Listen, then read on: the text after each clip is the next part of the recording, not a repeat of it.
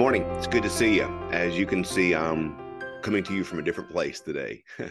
I'm in Hattiesburg these next few days, uh, teaching an older adult vacation Bible school at Parkway Heights United Methodist Church here in Hattiesburg. So, um, the next few mornings, you'll uh, get a recording uh, from me or a devotional from me um, in a hotel room. So, uh, you know, if you haven't nowadays with technology, if you have an iPhone and a little portable mic and a Bible and a cup of coffee, you can do this from anywhere. So I uh, hope you enjoy the different uh different background for a couple days.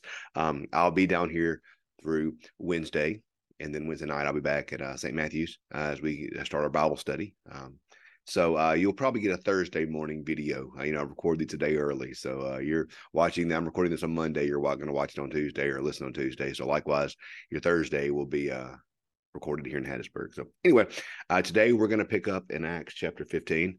Uh, we we finished last um, yesterday at um at uh verse we went through verse 21 but i want to read 19 through 21 again and then read through verse um 35 uh because this is going to be uh kind of what is decided about these gentile uh believers so verse 19 of chapter 15, 15, verse 19 through 30, what did I say, 33, I believe, 35. So it says this. Therefore, I have reached the decision. This is um this is James speaking. I've reached the decision that we should not trouble these Gentiles who are turning to God. We should write them to abstain only from things polluted by idols and from fornication, and for whatever has been strangled from blood. For in every city, for generations past, Moses has had those who proclaim him and has been read aloud in the Sabbath in these synagogues. And then verse 22 and the apostles and the elders, with the consent of the whole church, decided to choose men from among them, from among their members, and send them to Antioch with Paul and Barnabas. They sent Judas, called Barsabbas, and Silas, leaders among the brothers, with the following letter These brothers, both with the apostles and the elders, to the believers of the Gentile origin in Antioch, in Syria, and Cilicia. Greetings. Since we have heard from certain uh, certain persons who have gone out from us, though with no instructions from us, have said things to disturb you and to unsettle your minds, we have decided unanimously to choose representatives and to send them to you, along with our beloved Barnabas and Paul who have risked their lives for the sake of our Lord Jesus Christ. We have therefore sent Judas and Silas, who themselves will tell you the same thing by word of mouth. For it seemed good to the Holy Spirit and to us to impose upon you no further burden than this than these essentials, that you abstain from what has been sacrificed to idols, and from blood, for what is strangled, and from fornication. If you will keep yourselves from these, you will do well. Do well. Farewell. So they were sent off and went down to Antioch. They gathered the congregation together, and they delivered the letter. When his members read it, they rejoiced at the exhortation. Judas and Silas, who were themselves prophets, said much to encourage and strengthen the believers. After they had been there for some time, they were sent off in peace by the believers and by to those who had sent them. But Paul and Barnabas remained in Antioch, and there with many others were taught and proclaimed the word of the Lord. So we now see this famous letter um, from the church to the uh, from the Jerusalem Council. They um, they wrote this letter uh, that was to be read uh, to these believers in Antioch, and what it basically what they basically decided was this: they first off named that the individuals who had come to them saying that you must first be circumcised, that you must first follow the law of Moses, they said, yes, they came from us. In other words, they were from Jerusalem, but they were not sent with us with these instructions. They were speaking for themselves. They were not speaking on behalf of the church. They were not speaking on behalf of the, the apostles. They were speaking of their own belief. So, first off, yes, they were from Jerusalem, but they were not sent by us. So, they were trying to help them understand. And by the way, this is where this whole little bit of confusion here about who has authority is where the concept of ordination comes from in time because um, people can go out speaking and claim to have more authority than they do. So ordination arose as a way to basically confirm that these individuals who are ordained are sent by the authority of such and such. So so as we see here, um, they say yes, they came from us, but they did not come in our authority. So that that's where the concept of ordination has come from historically. So, but they get there to the believers and they are told these things. Basically, all you have to do is believe in Jesus. We're not asking you to become Jewish. We're not asking you to become uh, to be circumcised. We're not asking any of the th- these things. Simply believe in Jesus Christ as salvation. These are things that we do ask you. Is Said, um, Verse 28 For it seemed good to the Holy Spirit and to us to impose upon you no further burden than these essentials. And these essentials, these things are important that you abstain from what has been sacrificed to idols and from blood, from what has been strangled, and from fornication. If you do, if you keep yourself from these, you will do well, farewell. So let's unpack here what uh, they're asked to do. Um, fornication, that make, I mean, that makes sense. Um, you know, the Bible calls us to live a holy lifestyle. So that uh, fornication makes, makes, that's kind of a no brainer. I mean, that makes perfect sense. So they're devoid from uh, fornication, And but then the things that are interesting are um, food sacrificed to idols and from blood what has been strangled. Okay, so um, this notion of food sacrificed to idols, and this is something that comes up later in Paul's works. Uh, this becomes a constant um, struggle in the life of the church. Uh, because in that culture, it was very common to have food that had been sacrificed idols. Remember, uh, in the Old Testament um, sacrificial system. People would sacrifice animals on the altar, right? Well, what then happens to the meat? It is eaten, meaning by the priest, but sometimes given to others.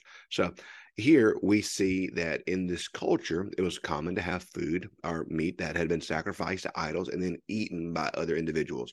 So the church says, we ask you to refrain from that. That becomes uh, an issue throughout the church because we see some some struggled with seeing this as a mark of the Christian. And Paul says in Romans, he says, um, idols aren't real. So um, if you feel like there's nothing wrong with this, it's okay. But by what you do, don't cause another to stumble. So basically, the first thing here is to avoid idolatry. What's the first commandment? Uh, understand that God is one and worship Him alone. So, so the the whole notion of the food sacrificed to idols is about the notion of worshiping God alone and not placing any loyalty or trust in anyone but God. Um, uh, you may have read or heard that many of the early Christians uh, would not join the Roman army. And the reason being is, not because they were pacifists per se, but it was because that to be in the Roman army, you had to worship Caesar. And the early church said, no, we worship Christ and Christ alone. So avoid idolatry in those ways. And then, um, uh, and then from blood and from what strangled this does harken back to the Jewish um, dietary laws, but don't get caught up in the law so much as get caught up in this.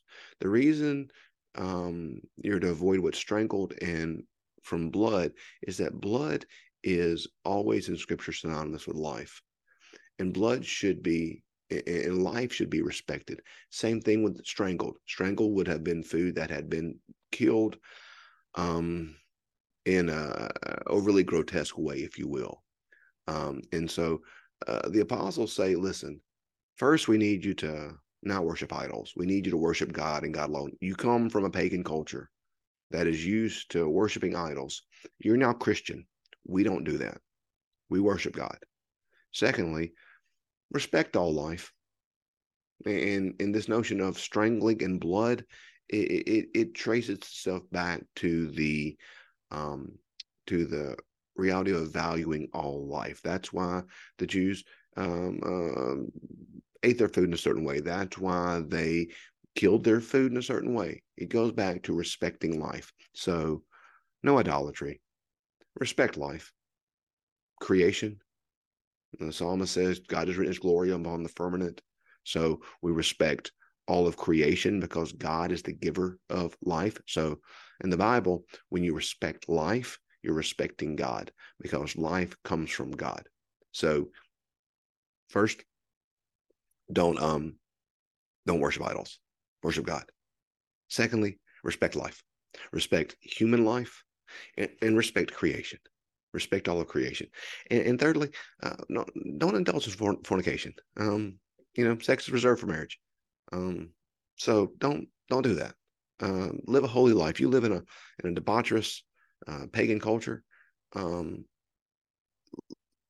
you're going to be out of step with that. Be holy.